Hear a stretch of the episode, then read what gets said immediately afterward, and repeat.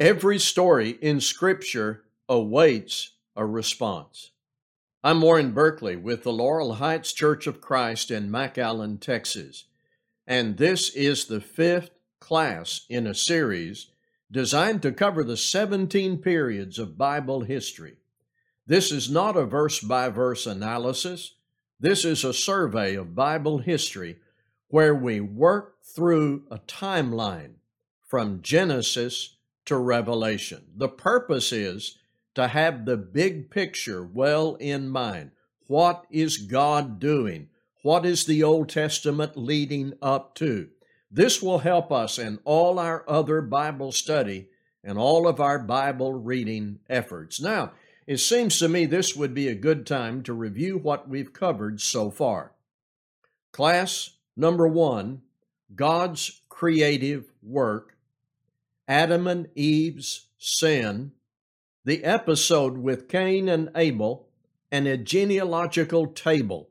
This is from the first five chapters in Genesis. Class number two Noah and the flood. We read about the causes of the flood, the instructions God gave to Noah, the flood itself, and the aftermath. Class number three the Tower of Babel, which explains the expansion that God wanted of people into nations spread out. Men didn't sign on to God's plan at first, but God intervened and the people were spread out into nations. Number four, our most recent episode about Abraham. The promises God made to him and those promises were transmitted or fulfilled through Isaac, Jacob, and Joseph. All of that brings us out of Genesis and into the book of Exodus about Moses and the Israelites. Their redemption from Egyptian bondage, across the Red Sea, into the wilderness, receiving the law, but not into the promised land in that generation. So, in this class, we are concerned with the history God provides mostly in the book of Exodus. The descendants of Abraham, through whom the promises were transmitted, find themselves in Egypt. That story is given near the end of Genesis.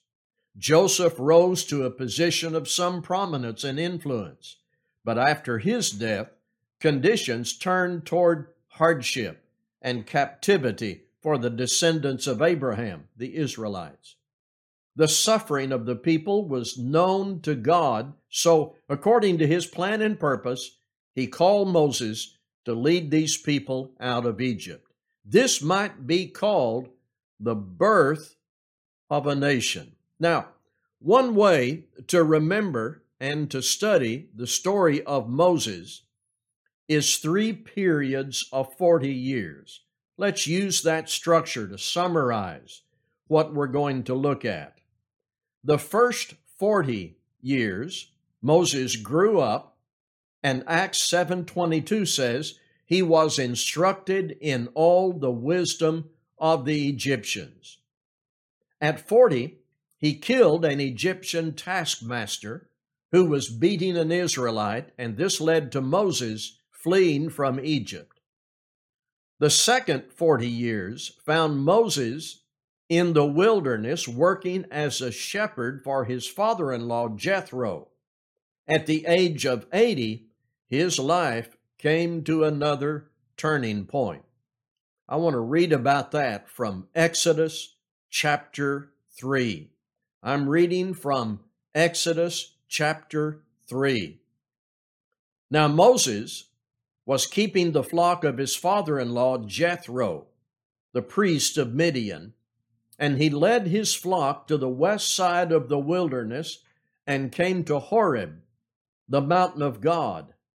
And the angel of the Lord appeared to him in a flame of fire out of the midst of a bush. He looked, and behold, the bush was burning, yet it was not consumed.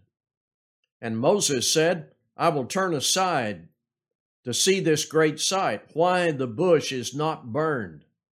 When the Lord saw that he turned aside to see, God called to him out of the bush, Moses, Moses. And he said, Here I am. Then he said, Do not come near. Take your sandals off your feet, for the place on which you are standing is holy ground. And he said, I am the God of your father, the God of Abraham, the God of Isaac, and the God of Jacob. And Moses hid his face, and he was afraid to look at God. Then the Lord said, I'm at verse 7 in Exodus 3. Then the Lord said, I have surely seen the affliction of my people who are in Egypt, and have heard their cry because of their taskmasters.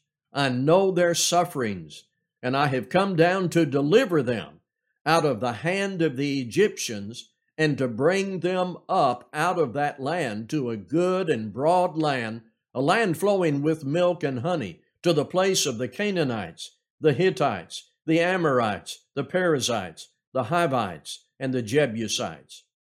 And behold, the cry of the people of Israel has come to me, and I also have seen the oppression with which the Egyptians oppress them. Come, I will send you to Pharaoh, that you may bring my people, the children of Israel, out of Egypt. Verse 11, Exodus 3. Moses said to God, Who am I that I should go to Pharaoh and bring the children of Israel out of Egypt? He said, But I will be with you, and this shall be the sign for you that I have sent you when you have brought the people out of Egypt. You shall serve God on this mountain.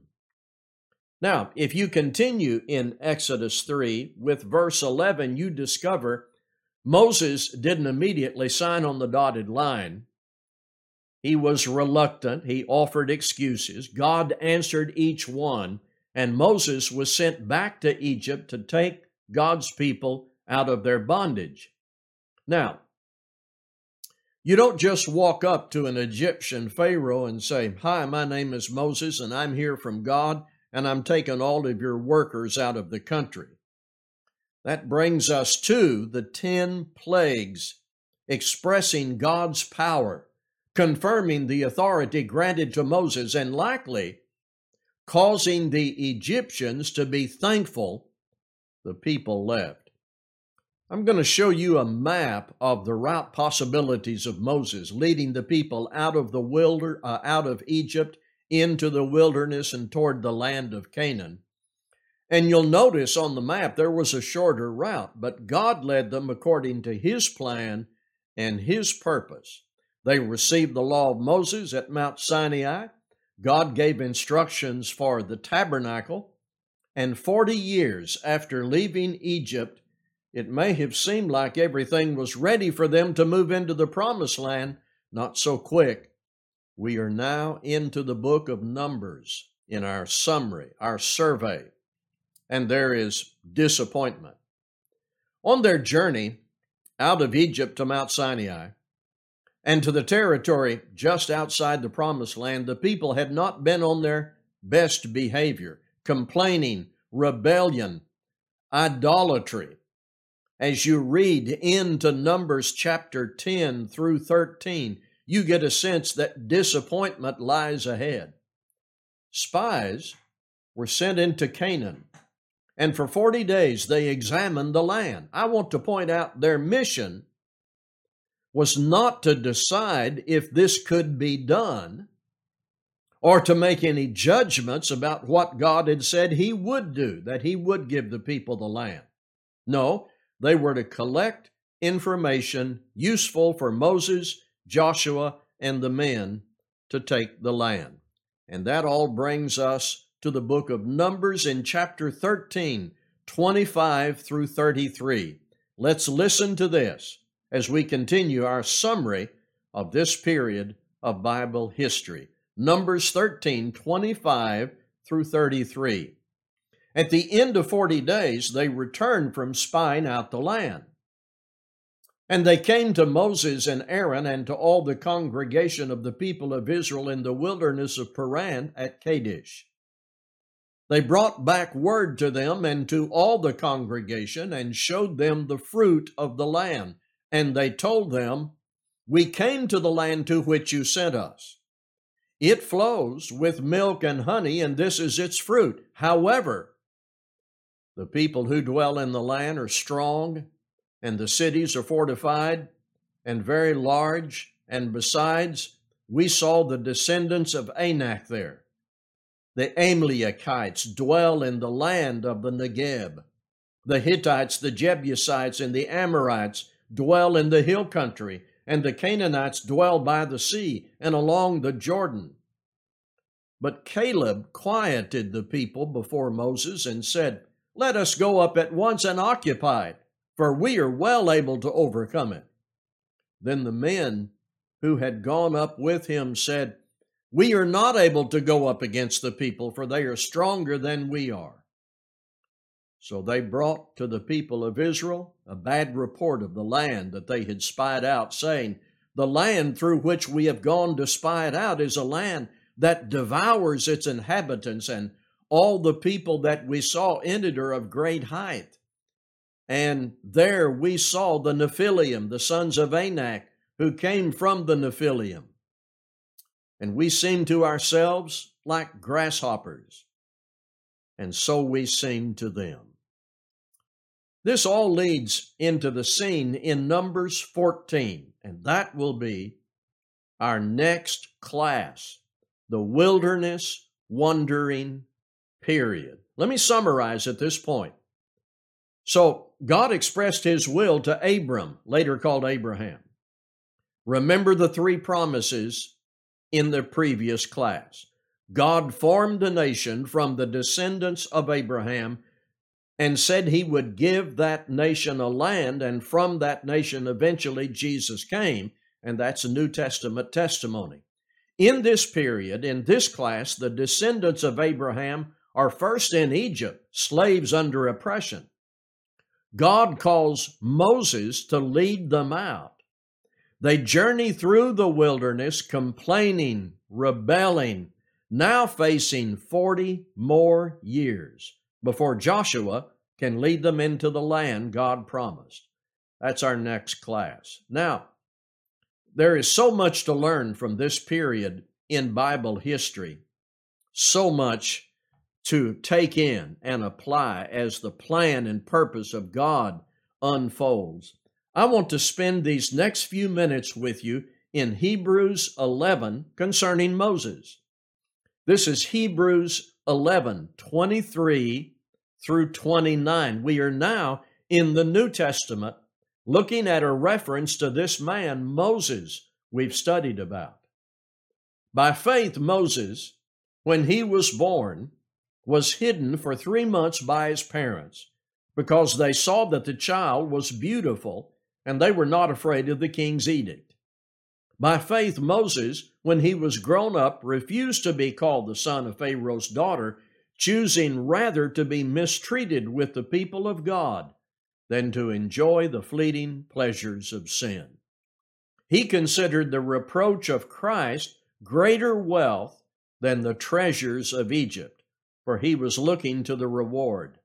By faith, he left Egypt, not being afraid of the anger of the king, for he endured as seeing him who is invisible. By faith, he kept the Passover and sprinkled the blood so that the destroyer of the firstborn might not touch them. By faith, the people crossed the Red Sea on dry land, but the Egyptians when they attempted to do the same, were drowned. I want to talk to you now about Moses. And that's going to be the practical part of this class. I want to talk to you about Moses. Faith in God was important when this baby was born. The Israelite people were living in bondage, slaves in Egypt. Every Israelite was at risk of harsh punishment, even death, especially babies, and especially male babies. The Egyptian Pharaoh wants the control of the Israelite population to be his for the sake of labor in his economy, his administration. According to Exodus 1, verse 10, he feared a future slave revolt, so the order was issued to kill all male children among the Israelites. Now, look at Moses' parents, people of faith.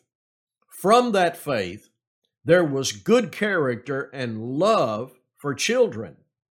There was no way they were going to let their baby boy be killed, even if the greatest monarch in the world issued the order. They saw their role as parents from God's perspective. You protect your children.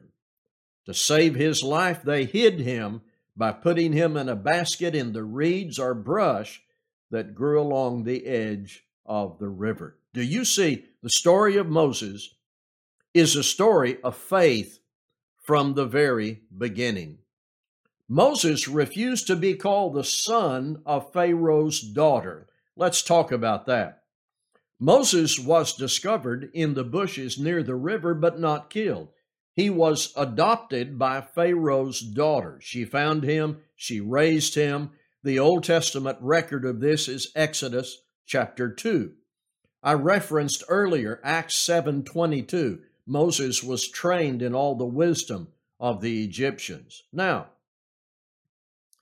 here's where the man comes to a crossroad. Do you stay in the Egyptian palace and work your way higher in position? Do you forget about your heritage and enjoy the wealth and power, or do you renounce your Egyptian identity and live for and with your people, the Israelites. Well, this passage in Hebrews tells us what Moses chose. He refused to be called the son of Pharaoh's daughter. Kids, if you're listening to this video, parents, bring them in here. Think about what he did. In terms of wealth and luxury and just plain old fun, Moses said no. He resisted temptation. He was loyal to his family, his people, his heritage. And the good activity of faith and character continues in verse 25 of Hebrews 11, choosing rather to be mistreated with the people of God than to enjoy the fleeting pleasures of sin. Young people, this is such an important statement. I'm asking you to look at this carefully, especially now as you enter into school, perhaps in person, and you resume contact with people and you resume some contact with temptation. The fleeting pleasures of sin. Look at that phrase. Moses went to his people, the people of God who were suffering. He identified with them and lived with them rather than the Egyptian palace. He knew this sin's pleasure is only good for a short time. I want you to mark that down. Look at what Moses did. He forfeited his social standing, any reputation or dignity he might have earned in the royal Egyptian palace, he walked away from, and he gave up the passing pleasures of sin because he knew the pleasures of sin don't last. That was Moses' perspective. Is it your perspective?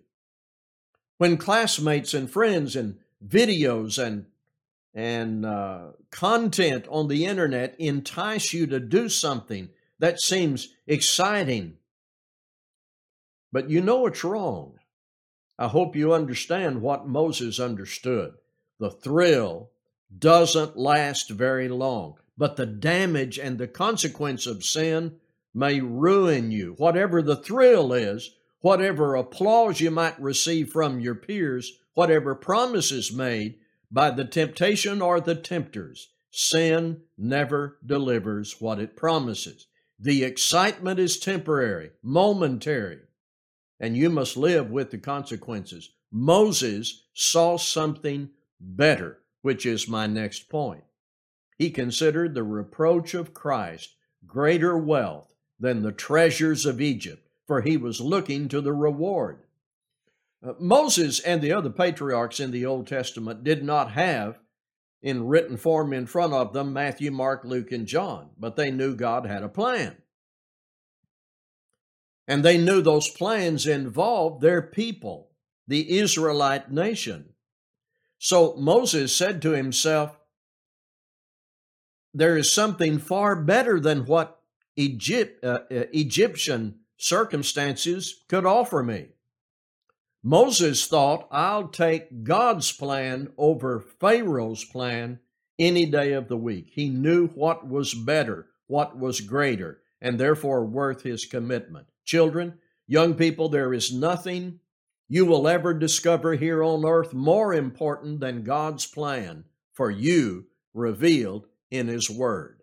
No set of friends, no amount of money, no form of entertainment, no career, no lifestyle, no ill conceived relationship. Nothing is better than God's plan for you revealed in His Word that involves, supremely so, Jesus Christ. Moses even said, I'll suffer, bring on any disgrace or hardship. God knows what is best for my life. He was looking for the reward. And how did this all work out? Notice every sentence after verse 26 in Hebrews 11 begins with the phrase, by faith. That's the key. It was the key for Moses. It's the key for me and for you, parents, and for your children. By faith, Moses acted as described in Hebrews 11 27 through 29. Thank you for being a part of this section of Bible history. We're covering these things very rapidly, but we're moving through the 17 periods of Bible history, and it looks like coming up next, we're going to be in the book of Numbers further and into Deuteronomy and uh, talk about some things that are not pleasant in regard to the mistakes that God's people made, but very important for us as we apply all this to our choices and our relationship with God through Jesus Christ. Thank you.